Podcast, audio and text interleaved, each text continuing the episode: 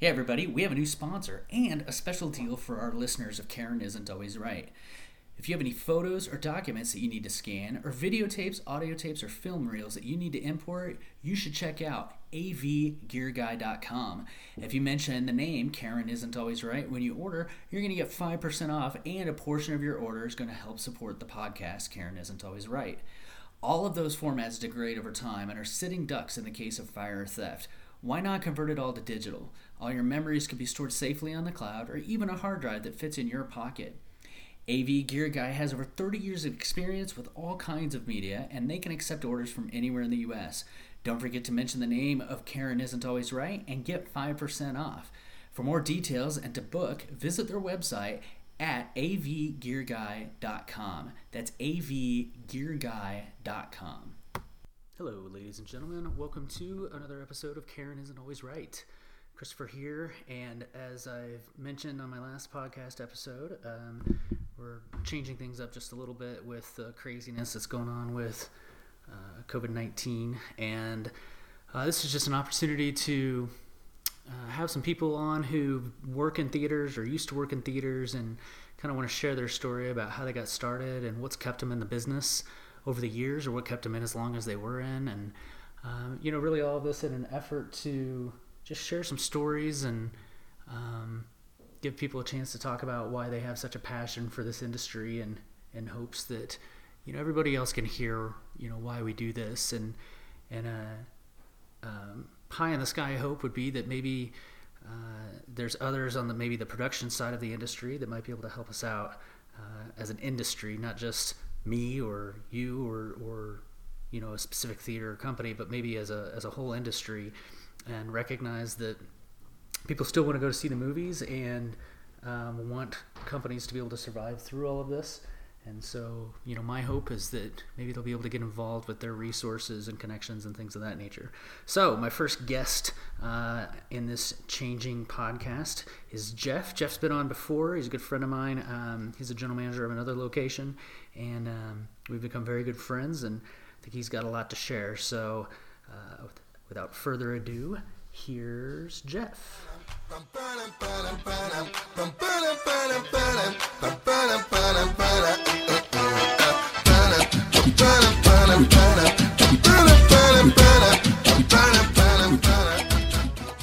How you doing? I'm good. How are you been? Doing all right. Who'd have thought that a month and a half after we did our last podcast that this is where we would be in life? Yet here we are. Here we are. Man, some shit got real, huh? It's it's uh it's a little crazy out there, you know. There's there's no um there's no Thunderdomes yet. That's coming though, I think. Two men enter, you know. One man league. or in today's day and age, any gender is fine. Any gender is fine. I'll whoop a girl's ass too if it makes it means I get to live. All right, I kid. What if I got a kid. chance, you know? Yeah, yeah, that's a fair point. um, all right, so you know, as you know, I reached out recently, and and I, you know, I decided to pivot a little bit. With Karen isn't always right, and um, you know, obviously, movie theaters are are being hit really, really hard. Um, possibly even harder than any other industry right now, as pretty much I think every single movie theater in the country is shut down. And uh, you know, I think the company that we work for is you know relatively strong, and and the hope is that we'll come out of this fine. Um, but my thought was that uh, you know with everybody struggling so much, and there didn't appear to be when I first reached out to be any kind of financial aid package or anything like that for the theater industry. My thought was, you know, why don't we, why don't I talk to pretty much anybody I can that works in the theater industry that I'm friends with that wants to share their story, you know, about why you've been working in movie theaters for so long. I mean, I think you've been working in the theater industry even longer than I have, and I've been doing this a long damn time. Um, and just share some stories, man, about why we do this and why we've stuck with it for so long. Because we all know the pay isn't great, or at least early on, it's not. Um, and then, uh, and then, really, you know, I, I feel like if we can, you know, if I can share the podcast out, and anybody I know can share the, these episodes out there, and especially like on Twitter, where we can we can tag in some people on the maybe on the production side that have the resources and and the connections and and things like that to to maybe help our industry because I don't know about you, but I feel pretty strongly that I think people have really realized after being stuck inside for weeks at a time with their kids or by themselves or anything like that that they really do miss movie theaters. You know, there's been all this chatter for how long? Oh, movie theaters are dying. Movie theaters are dying. Well, guess what? I don't think they're gonna fucking die because I think as soon as we get to walk outside that door again, guess whose door they're walking into? We're gonna get slammed. Hell yeah, I certainly hope so. I have never wished to get screamed at by a customer so bad in my damn life. You know. So anyway, that's that's my thought. So hopefully, when you know when we're done and I and I finish the production on this and share it out there, you share it with all your friends. Have your friends share it. You know, let's get this circulating. Tag in as many of the you know, the Ron Howard, Steven Spielbergs, Robert Downey Jr.'s of the world. You know what I mean? And and get some attention on this and see if we can get some help.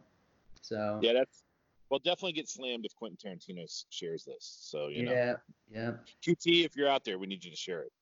for real, and for what it's worth, I looked for him on Twitter and I can't find him. I don't know if anybody knows his handle, but um, I'm not I'm not the greatest with Twitter, but uh, I looked for a while. So you can find him, please help. So let's get started, man. Okay. All right. So how did you uh, get in? How'd you get into theaters, man? And when? Well, you actually been doing this longer than me. I've I've only been around since '91. Okay. You were around since 87, 88, something like 89. that. 89. Yeah, 89. 89. Yeah. I was but just uh, a pup. well, I was I was in the army at the time and I was in the National Guard, so I did I did the real training, came back home, then just did one week in a month, two weeks out of the year. Sure. And uh, at that time, I was looking for a job. I worked at the amusement park. There's a local amusement park here called Kings Island, and I worked there every summer. And I did that for four years straight, right out of high school. And um, every every winter, they would shut down because it's an amusement park. So every winter I had to find a new job. Um, and one winter I worked at Blockbuster Video, and I kind of got a love for movies there. I already had a love for movies just by growing up, but it right. kind of reinforced it.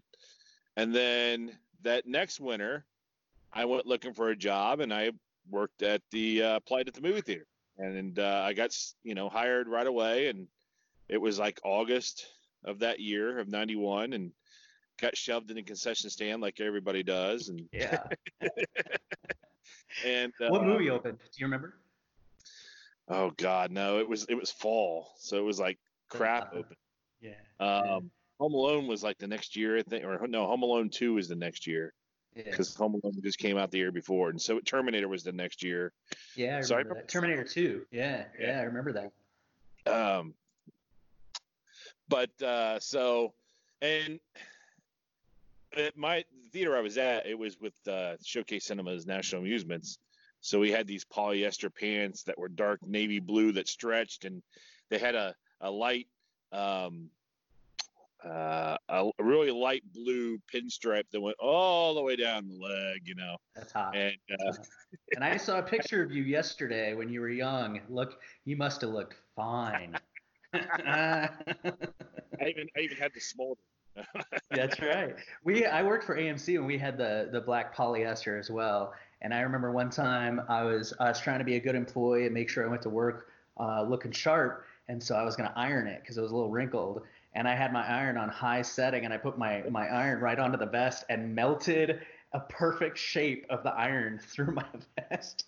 And I had to take that to my manager. I'm like, bro, I need a new I need a new vest. He's like, the fuck is wrong with you, man? I was like, I don't know. Yeah, we, we we had checkered shirts, and they were like white with blue checkers on them, and then uh, we had a vest, a buttoned-up vest, and we had clip-on ties, Ooh. and so we were styling. That's right. And, and, everybody wore that outfit, whether you were in the stand or the usher or yeah. the cashier. And, um, eventually, we moved on to aprons and hats and things like that. But uh, I don't know. I just, I, for me, it was just a winter job. And back then, as I am now, I'm, I'm gun ho really about everything. So I, you know, we were brought up with that really good work ethic. So I went for everything, and I did. I didn't do anything half half-ass. I would goof off, Sure. but yeah. you know, yeah. my job. And I guess you know, God, we would have tons of parties. You remember those parties? Oh, the movie theater parties were the best, man. We had we had this one party. It was over at my at my apartment actually. Me and another guy um, shared an apartment, and this was later when we were both managers. But um, we shared an apartment, and back then, nobody cared if you drank with the employees. Nobody cared if you smoked with the employees. Nobody, you know. I don't do any of that now for my Right. current employer, you know. But but no, no, nobody cared back then. That's probably where these lawsuits came from oh, for But, uh, sure.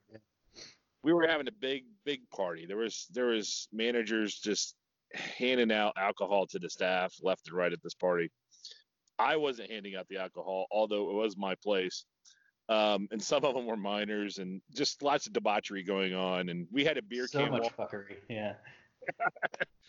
so we're doing flaming dr peppers and uh, if if if certain people are listening they're going to realize real quick where this was but uh, we're doing flaming dr peppers above the stove somebody's setting all that up and i don't have you ever had a flaming dr pepper I have not.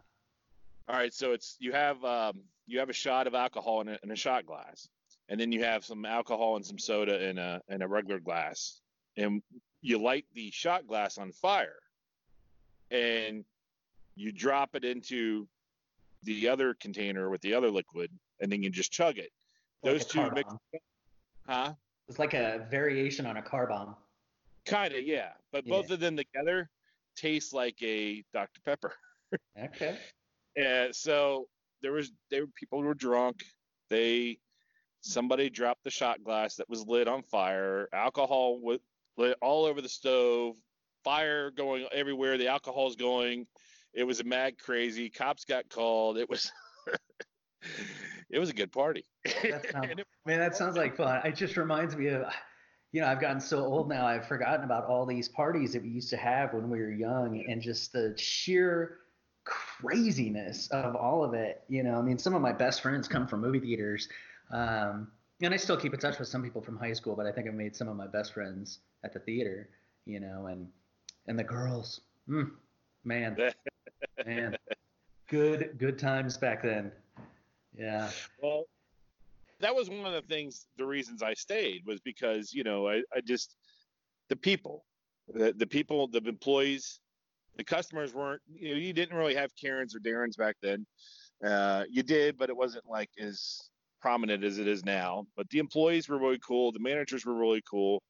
Um, you know, every once in a while they'd see you goofing off or something. They'd be like, get to work and keep walking. You know, they didn't really harass you all that much Yeah. um, as long as you did your job. As a matter of fact, I, I was only an employee for three months, and they came to me and they said, "Hey, do you want to be a supervisor?" So now it's like it's coming up on Christmas time, and and I'm like, "Well, what's the supervisor do?"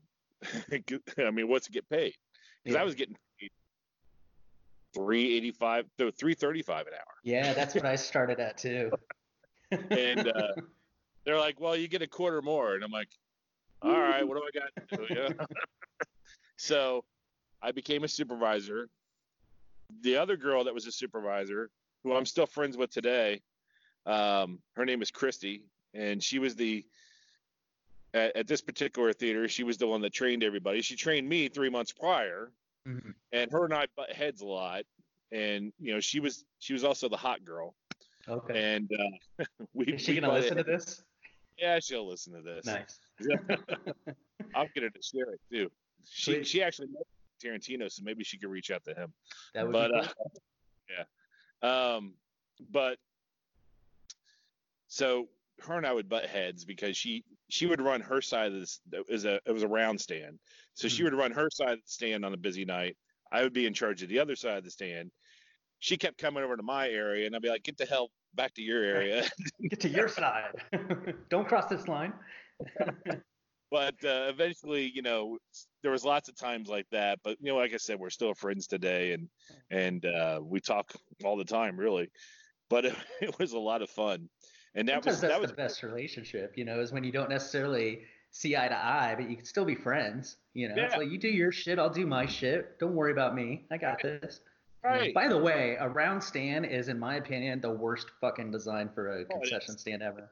Who the hell thought of that? Needs to be, you know, quartered and drawn, drawn and quartered, whatever the term is. But uh, it's terrible. There was a theater I worked for a long time ago. I used to work for Dickinson. I don't know if you ever heard of them. They're not around anymore, but uh, one, their flagship theater back in the day was a round stand, and it was just just, just terrible because nobody knows where to go. Yeah. You know, they just walk up to wherever. It's like, bro, come around. You know, I'm not coming to you. Well, I have an I have an oval stand now, and even if you're only open on one side, it's still hard to tell people, "Hey, I'm open over here." You know. Yeah, yeah, and then they get Uh, irritated and stuff. Yeah. But uh, we ended up working out our differences, and uh, we played nice, and the parties continued, and um, that was so three months I was a supervisor, and then uh, six months after that, I was getting ready to go back to the amusement park for a, for a fifth year, because that was the best job I ever had, next to my thir- my movie career now. Um, I keep joking that I'm gonna go back to the amusement park when I when I retire and just run games or something. Be the old guy in games. Give me your money. Here's the ball. Throw it. You know. but hey, uh, hang on, hang on one sec, man. I'm an asshole. I told Dustin that uh, we were gonna do it at 1:30 his time. And Uh-oh. for some reason, I had it. Uh, hang on. He's like, he's gonna be so mad at me. These time zones, man. I got you all are all over the place. ah, he's gonna be so. He was like, I'm hurrying, and it's like, no, you got time, man. Then I just realized. Anyway, sorry, I'm a dick. that's okay. We back. Yeah, we're back. Okay. Um, I lost your picture. I'm still here, man. Oh, there you are. Um, so six months after I became supervisor, so this is nine months now, I guess, after I, I got hired. I was kind of working the park, and they're like, "Well, we went on a." I made stupid movies back then, like with a VHS recorder. Right? Yeah, I was- like me and my best friend. My um, my college degree was in TV broadcasting, so I I anything with a video camera, I just I would make stupid stuff, and we we took a weekend, a bunch of us employees, and we went to Rome, Ohio, which is like three hours away from where I lived, and it was Rome. population like 150 on the Ohio River, uh, and we had a little horror movie that I wrote, and um, we filmed it. We didn't get it all filmed because over three days we were goofing off and just kept messing with takes and so only like 75 80% of it got filmed so i never finished it. I still have all the footage. You still have it? That's awesome. oh yeah. It's hilarious to watch. I'll, i i think i digitized it a few years ago. I'll have to send you a link or something. You should put it but, on uh, YouTube, man. i think actually i think i did did i put that one on? There's a couple of them I put on youtube.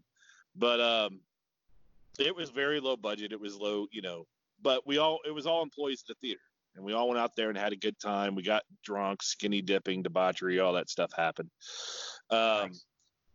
when i came back from that trip it was a sunday night i got back to the house at i don't know around seven o'clock now there was no cell phones back then this is 1990 1992 the beginning of 1992 At least not one uh, you can afford. Yeah. Right. right.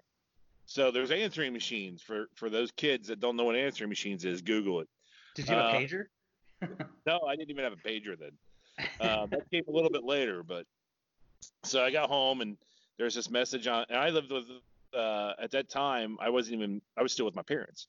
Mm. So I came home and and there was an, there was a uh, message on the machine, and it was from the house manager, which is basically the second command below the general manager.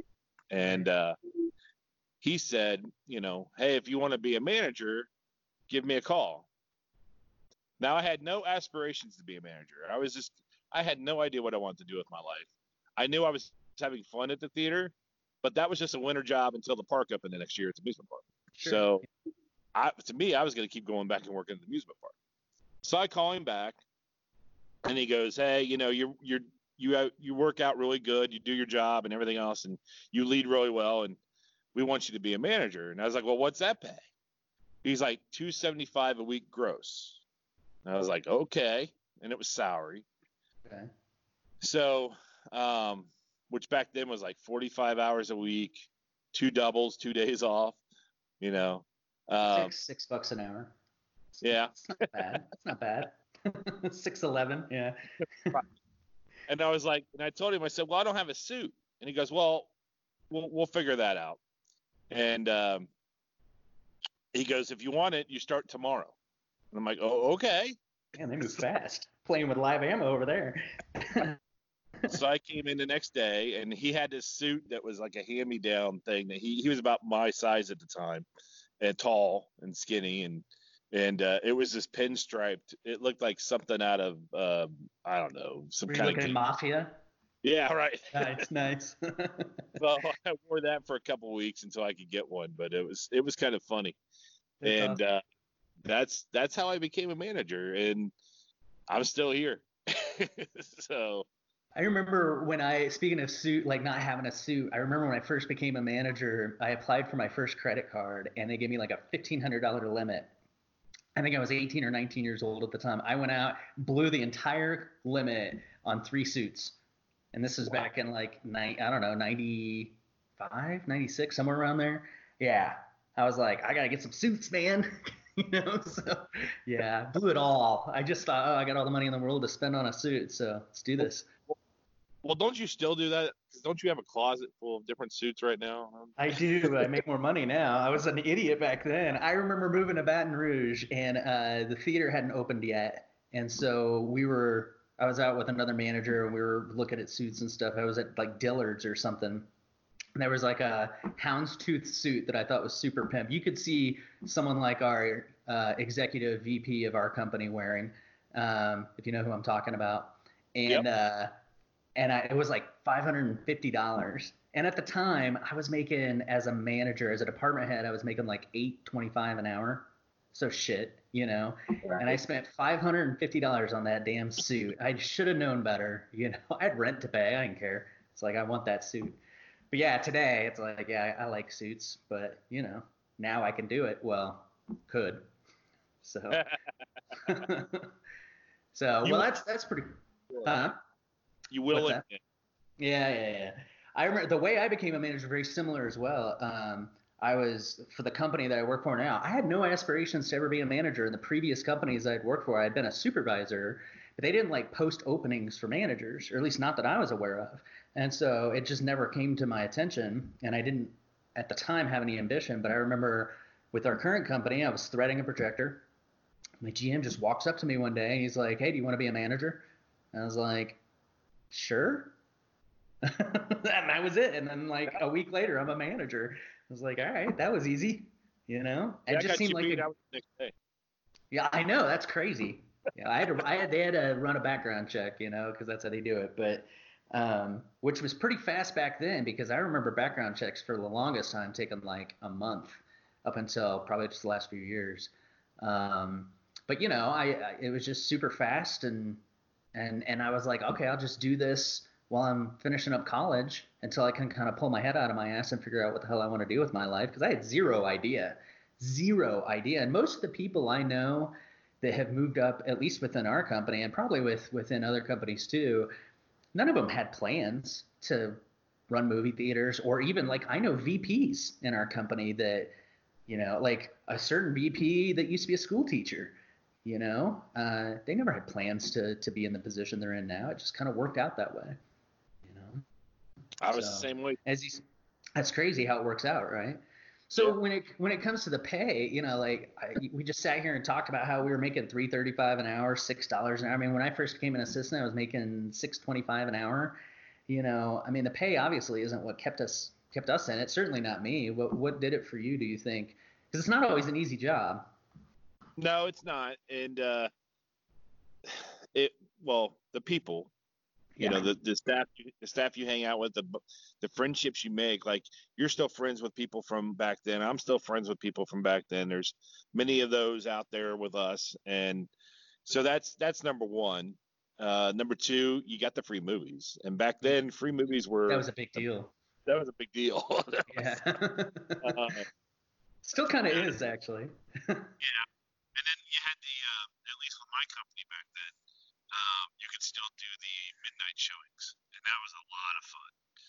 Hey, hold hold on, hold on. Did something change with your phone? Because your sound changed. No, I'm still here. No, I didn't touch it. Okay. Testing. Well, Two, three. One, I can hear you. You just sound tinny. So. I can get closer, closer. Is that better? Yeah. Are you on speakerphone? Yeah. Okay. I don't know what's going on. It's not you, it's me. That's what she said. Huh. Okay. Well, continue. So, um, I forgot what I was talking about now. Oh, the midnight showings. We Mm. could do lots of midnight showings, and uh, back then nobody cared, uh, at least not with my company. And it was a lot of fun just going in there at midnight, watching premieres of shows, like kind of Wednesday at midnight, they come out Friday. And uh, of course, there were some people that had to break the rules on that too. Mhm. Yeah. There's always somebody who's gonna ruin it, right? Yeah. But really, it was it was all about the people and the and the, and the fun times. Um, I had that at the music park. I just didn't have it, I guess, to that closeness. Right. And to this day, the movie staff, you know, even though I'm the head boss in my building now, I still consider myself on some level friends with my staff. I mean, I'm not, I don't cross the line like I would with a general regular staff person as far as, you know, here's a bunch of money or, or you know, let's go out and drink or whatever. But on some level, we're all on the same team in my the way I, I look at it. You know, does that make Yeah. sense? Yeah, totally. Yeah.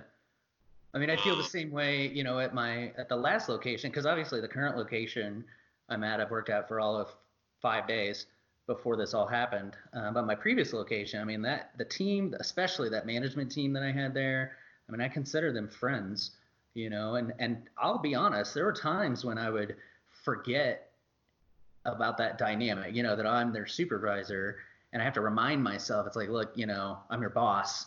Can you move your camera down? Um, there we go.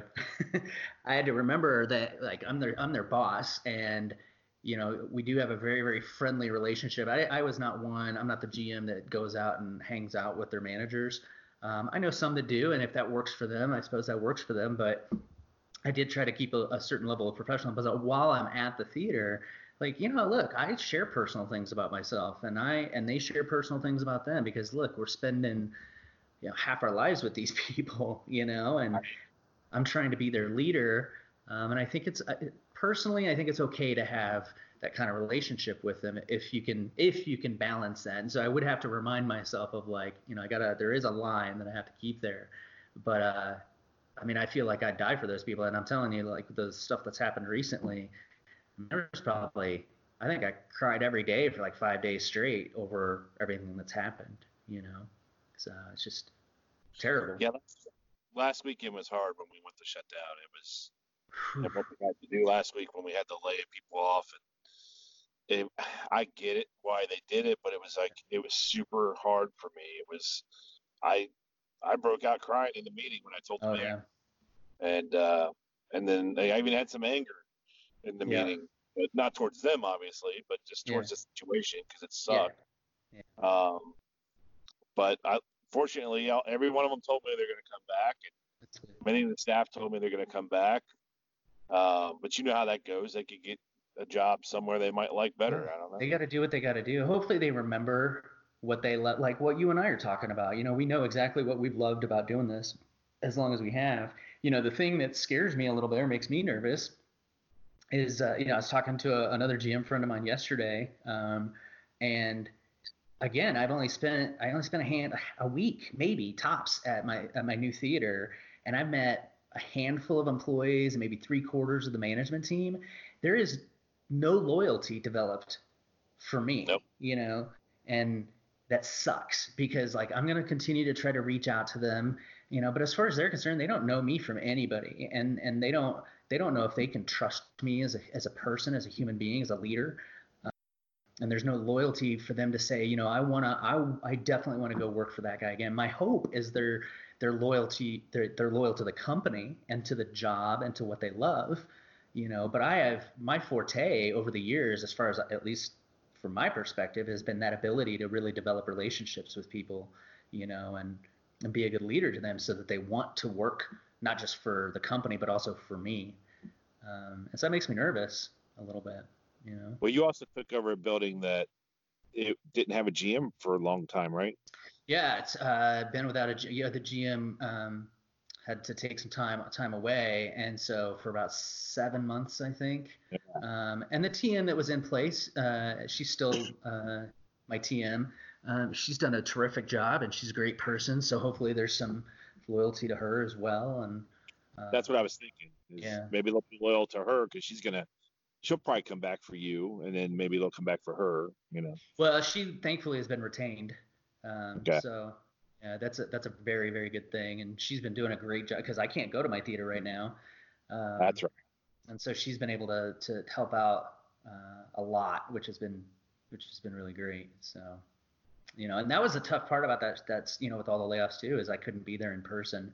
You know, as terrible as a thing it is to to have to do something like that, uh, it was news that I would have preferred to give myself as the general manager um, but because of symptoms and stuff like that, I, the last thing I want to do is get these people sick potentially. Um, and so thankfully, you know, we're all a team as GMs and stuff. And I had one GM up north that took care of my previous theater because the new GM hadn't arrived yet, and then one GM down south that took care of the other theater. Right. And you know, but and it's it's just the toughest thing I've ever done in my career and in my life. And you know, these people that we had to do this to, they don't have to care about our feelings. You know, they're having to go through their own shit, and that's what tears me up. It just, it just sucks. You know, so, but yeah, I I, I agree with you that it, it is these people that makes it worthwhile for me to stick with this job. You know, it's a good career and it's a challenging job, but I think at the end of the day, it's the environment and the people. It's the first job I've had. Let me think here for a minute. I'm old. Um, I've had like 10 jobs in my whole life. And aside from the army, because that's not really a job to me, but uh, this is the first job that I would consider throughout the years. So all these different staff coming and going, and me being a staff person and everything else, I would consider most of them family. Yeah. Just because we got in the trenches and worked together, kind of thing, you know. And no other job done that. So. Yeah, I think you hit it right there. Is like you're you're quote unquote in the trenches with these people, you know, and you go through all of this shit. Like so, my my previous location, you know, it's a brand new location. Um, when I got there, like we were opening it together as a team, and it was a it was a challenging opening because it was one of the first dine-in locations that we had in our company.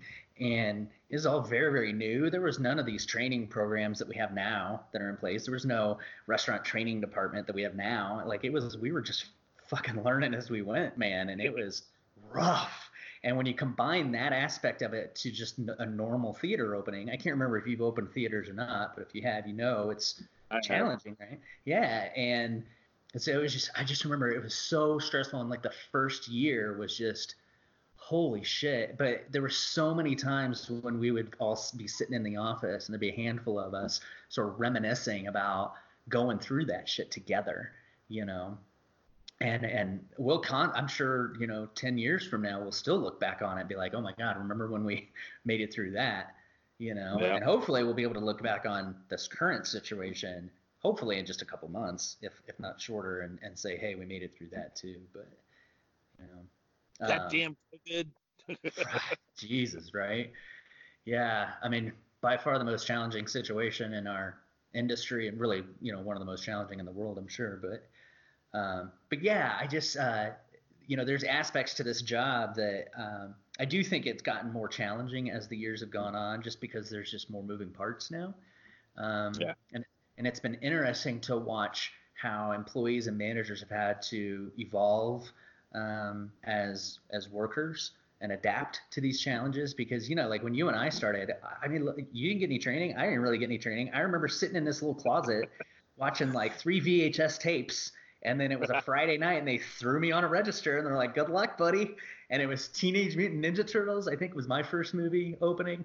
And it was so busy, so busy, and it got to a point, man, where somebody would order a candy, and I knew like you know there was three candy prices, and I in my mind I was like I don't it doesn't matter which candy I hit, I just need to make sure I hit the right price. I didn't know about inventory back then, so I'm just like whatever, bong, you know, I just hit whatever fucking button I could just to just to get it done, man. and it was just that's a, how kids are today. Yeah, yeah, they are. That's how they are today. I was one of those idiots. Yeah. it's called karma, I think. well, when when I started, you added the prices up in your head. Mm-hmm. You didn't have a you just had a drawer with money in it. You didn't have yeah. a you know shortly thereafter. It was like within a month or two we got the little tills, but yeah. uh, for the most part you added them up in your head. We had but you didn't have a lot system at one point. I don't know if you guys yeah. ever had that. Pacer, yeah. Pacer cats. Yep. Yep. Yeah. Were you were the the server in the back office if it messed up you you pick it up four inches and drop it? I didn't. I wasn't a manager at the time, so I didn't have to deal with that shit. yeah, the, the, uh, basically the server where all the information would go into in the yeah. office. If you ever had a problem with it, the first thing you'd want to do is try to reboot it, and it would take 15 minutes to boot because it oh was oh all DOS. And the second thing you would try, and I'm not kidding, is you would pick it up four inches and you would drop it on the counter. Something to do with all the circuit cards in there would would settle in, and it would work. Reseat it a would, card. It's the equivalent of like blowing into a Nintendo cartridge, right? yes, yes. The current company that we're with, we, we were all DOS based back then too, and and the the program was designed by the guy that essentially ran operations at the time because he's a computer guy. He re, he resigned uh, retired a couple years ago. Rob, I don't know if you remember him, but uh um it yeah it was it was all all DOS based and man it would crash all the time and you know how customers are, man. Like, at least back then, there was no credit cards, or you couldn't take credit cards at movie theaters. Right. And so, like, if you went down, you went down, and everything was so basic. It's like, I mean, I'll just, you know, I can figure this out for you. But I mean, now when shit goes down, shit goes down. You know, it's really challenging too when you have dine-in stuff. But. I remember that with credit cards. It was like, it felt busier because all we did was count cash. Yeah. Yeah. And you would do these big, like right now, the uh, I was at a theater when I was when I first started. It was a 12 plex, and um, they mega megaplexes weren't were just they were about five years old, I guess then, um, and we would do from like six to eight. We would do like almost 2,000 people at this 12 plex. Hmm and we would in our little round stand, and we would just get annihilated. It's and crazy. then you know, yeah, and the recovery period course would be about an hour, hour and a half. So that was yeah. cool. Yeah. But uh, it's funny because you you come that was back in 1990, 91. So you flash forward to now. My staff from six to eight now will do you know on a busy movie like Avengers or something like that. We may do 1,200 people. But they say it's insane. And they freak out. Yeah, it's all relative. Yeah, they lose their fucking minds. Yeah. yeah. I I worked at what could arguably be considered the busy one of the busiest theaters in the company 20 years ago down in Texas. Uh, it was a big 20 screen, and it was when Titanic came out. And we did, I think, our busiest day ever. I think was right around 19,000 people that day. And I mean, that's just insanity. You, yeah. There's no theaters that see anywhere close to those numbers anymore. Even the busiest theater in the in the country, which is I'm pretty sure the Empire 25 out in New York, I'm pretty sure they don't even see those numbers anymore. And uh, but now, like my last theater, you know, it's a little nine screen dine in, you know, so we only had 800 some seats. If we did over 500 during the six to eight o'clock round, they'd lose their minds. Oh my God, it was crazy. and it, it, look, it is relative because the lines do get backed up at that location because uh, there's just so much stuff going on with a bar, with a cafe, with a bistro, yeah. with all of that stuff.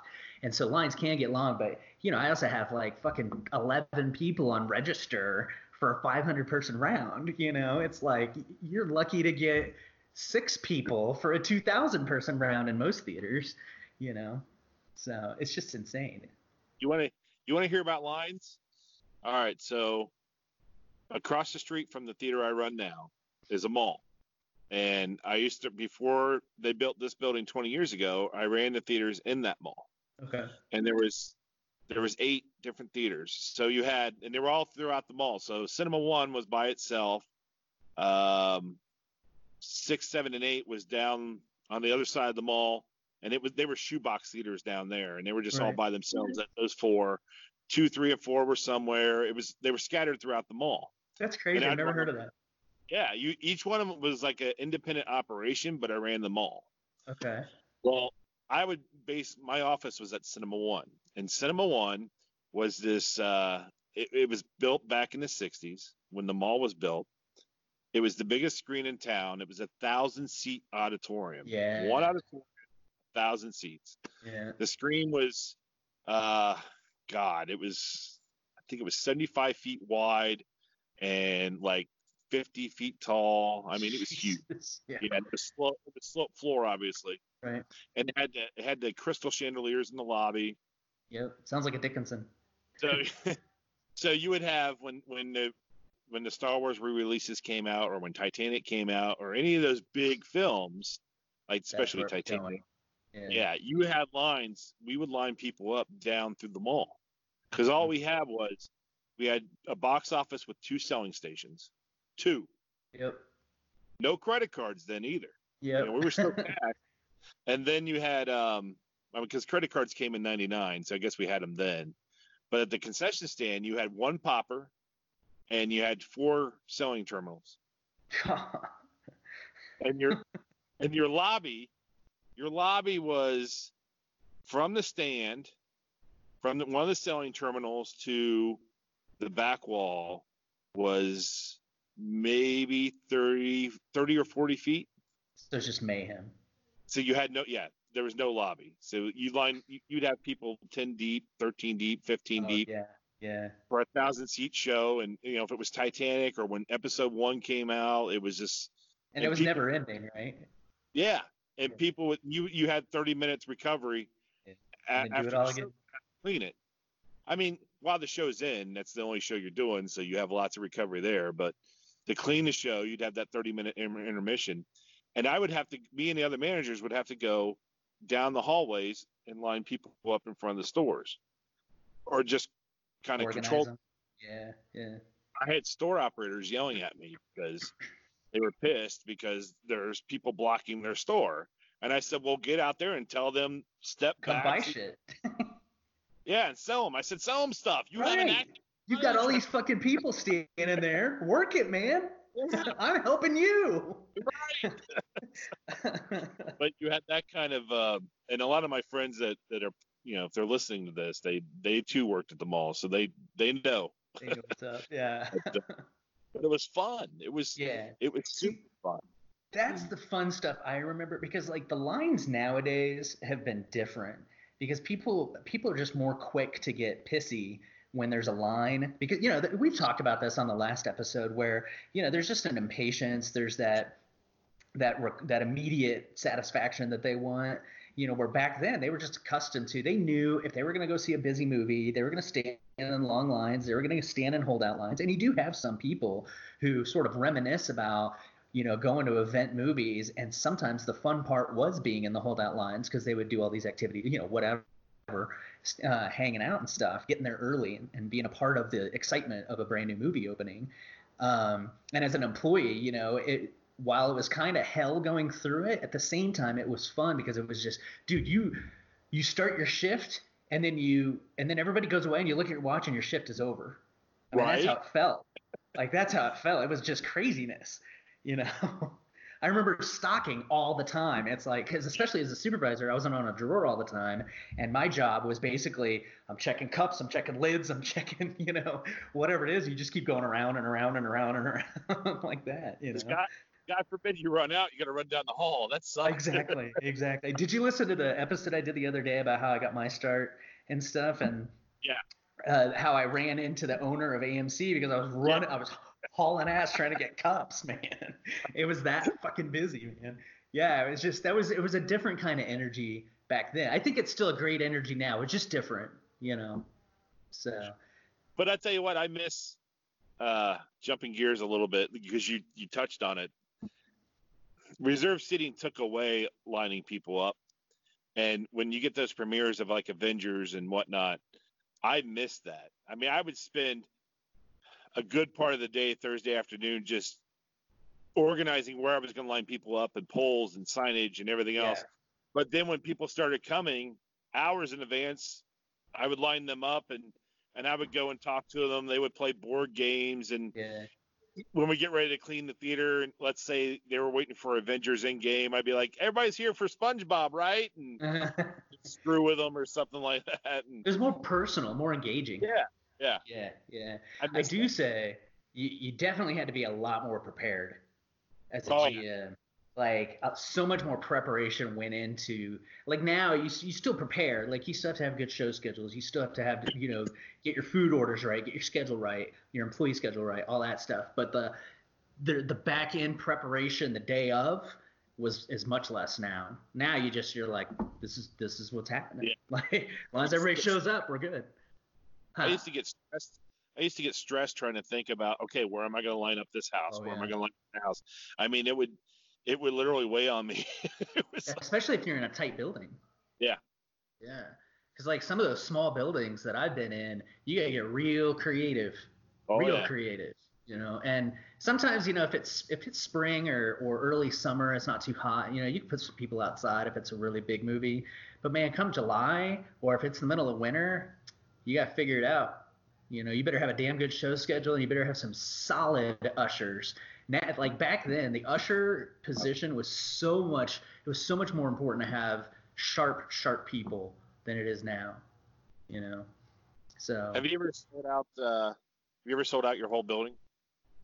not as a GM, but I remember um, when I was with AMC, this theater I worked at in Kansas City, we would sell out the entire building every once in a while. It was a 12 screen, but a very, very busy 12 screen. The only time I've ever done it uh, in my career was in the building I'm in now, and we did it with film, and it was it was the uh, the last Harry Potter movie. It was the Midnight Show. You interlock it. And Yep, and this is this is back when it was a true midnight show. It was 12:01. Yeah. Didn't, they didn't go early because of the you know the whole Batman thing. This was 12:01 and then 12:05 and then 12:10 and 12:15 all the way up to like 110. Duck, duck, duck, duck. Yeah. Yeah, and we had Yeah. we had like six or seven prints and we interlocked them and the all 16 theaters sold out. It was it was truly it was a oh my god it was a pain in the ass during the behold. Yeah. but as soon as that 1:30 a.m. came around, the last one's in there. Everybody just kind of looks at each other, and we just loved it. Some of us were even in tears. It was just, yeah. it It's was exhilarating. It was exhilarating. Yes, Yeah, it was. yeah. But God help you if an interlock fails. And for those kids oh. listening, let me explain what interlock is real quick. Interlock, back in the days of film, is when you can run a print, one single print through multiple projectors at the same time. But you're so fucked if that messes up. Like you better have a good projectionist, or you better be the one that is doing it yourself, or whatever. I worked at this 24 screen theater in uh, Nebraska back in 2012, and it was when um, was it a Twilight was opening back then, and I I just got there, and my man I met with my management team to prepare for this, and they were like, so so that AMC, so you've got your middle four in the off the lobby, those are your big auditoriums, and then each wing has 10 theaters, right? And so the at the time that theater was only half digital. And so they were like, "So do you want to interlock the wings?" And then they told me a story about how like the year before or two years before they had done that, and the interlock failed, and it hit the papers and everything. They get all this bad press, and I looked at them and I was like, "I'm not about to do that. Like, I would much rather have Come on, Chris. less less customers, but everything goes smooth, and we don't get bad press again than the other way around." Because they were telling me it was just it was a total clusterfuck for this situation, and so it made me so nervous. I was like, "No," because these these projectors, man, were old. They had not been taken care of very well, and I was like, "I'm not I'm not even about to mess with that." So not tempting fate. We had a. This is gonna blow your mind. We had a screening one time of Schindler's List, and uh, it was it was a couple day early screening, and it was in two auditoriums that were 294 seats each, slope floor, sold out. The print wasn't done. It Oh, was still from. It came from the lab, and when it, when a print comes, it's usually on 20 minute reels. Yeah. Well, when it comes from the lab, it's on cores. Oh, so you don't right. You don't have the reels, and it's still wet. Yeah. So, so it came an hour late. These people were already seated in the auditorium. It's 10 reels, Oh my god. Each- one movie, and I'm the one that's supposed to build it. I was the booth guy at the time, and so I had everything Off set up.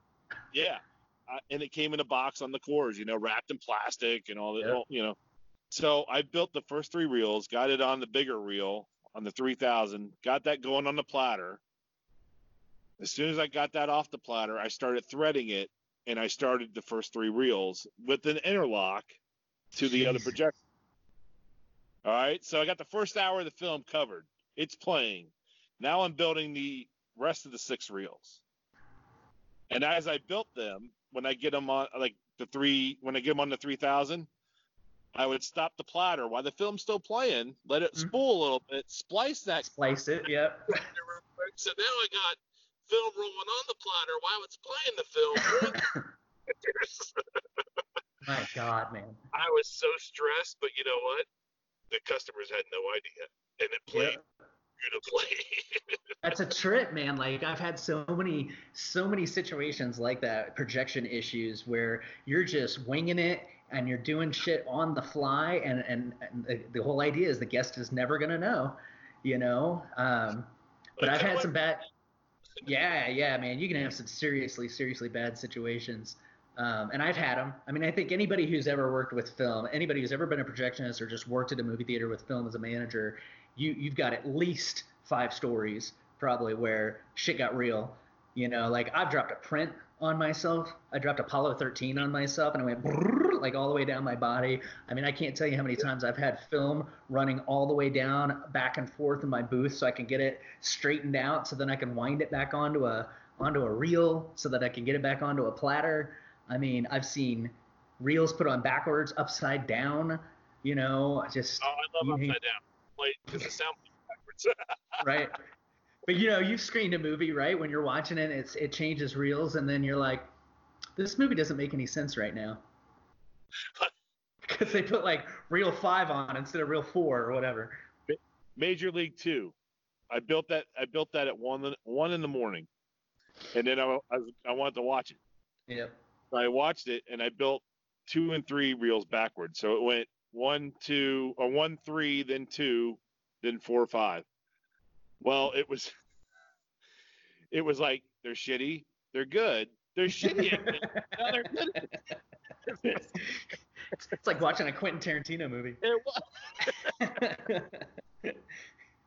yeah, I mean, uh, what was I gonna say? Oh, I had an event once. I was running a theater out in California.